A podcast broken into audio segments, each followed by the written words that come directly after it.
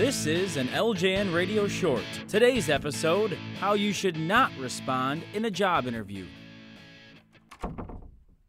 Hello, thanks for coming in. My name's Tim Muma. Nice to meet you. I'm Ron Swanson. Well, Ron, it's really a pleasure to have you in here. We're excited. You know, let's not waste any time. Let's just jump right into it. In general, we like to know uh, that our employees are informed when it comes to the ways of business. What is your opinion regarding business currently in the U.S.? Whatever happened to, hey, I have some apples. Would you like to buy them? Yes, thank you. That's as complicated as it should be to open a business in this country. Oh, wow.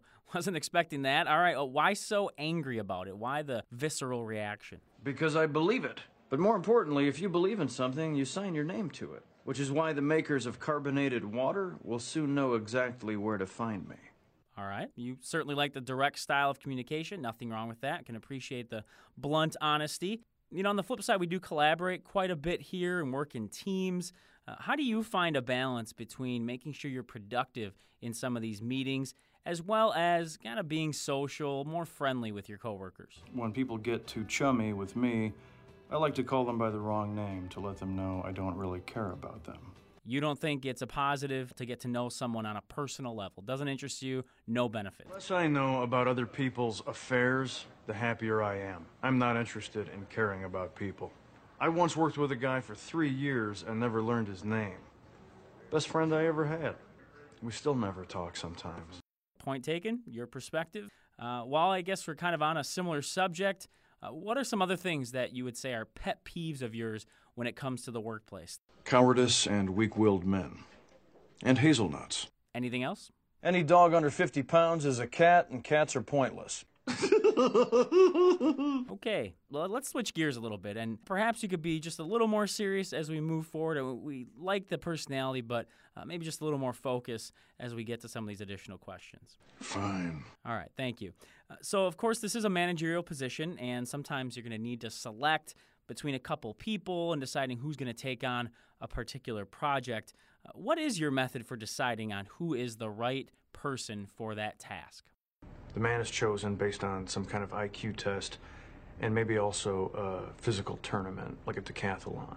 Reminds me of when my dad made me choose which of my pet calves to slaughter with my own hands for my sixth birthday. I couldn't choose, so I slaughtered both of them. And they were delicious. I'm uh, I'm not really not sure that really applies here, but um, let's go ahead and move on anyway. In this position, you'd also need to give performance reviews for your employees, your direct reports. What experience do you have in this area? So far, I've written to a vegetable farm, several European ambassadors, a manufacturer of male cologne, and a non fat frozen yogurt bar. Dear frozen yogurt, you are the celery of desserts, be ice cream or be nothing. Zero stars. Okay? I'm sorry, do you have any leadership background at all? Because it's really not coming across here in our conversation. The last three years, I have served as troop leader of the Pawnee Rangers. This is our handbook. The handbook simply says be a man, and that's it. I wrote the whole thing myself. Okay, all right. Uh, I guess with that in mind, how about training? Uh, what's your philosophy when it comes to training your employees? Give a man a fish and you feed him for a day. Don't teach a man to fish and you feed yourself. He's a grown man. Fishing's not that hard. So, no training, nothing at all. They should just figure it out on their own. Throw them in the water, they'll learn how to swim. That's what you're saying. Well, I'm almost afraid to ask this, uh, but it is something we like to know because it is important as far as your relationship with employees and managers here.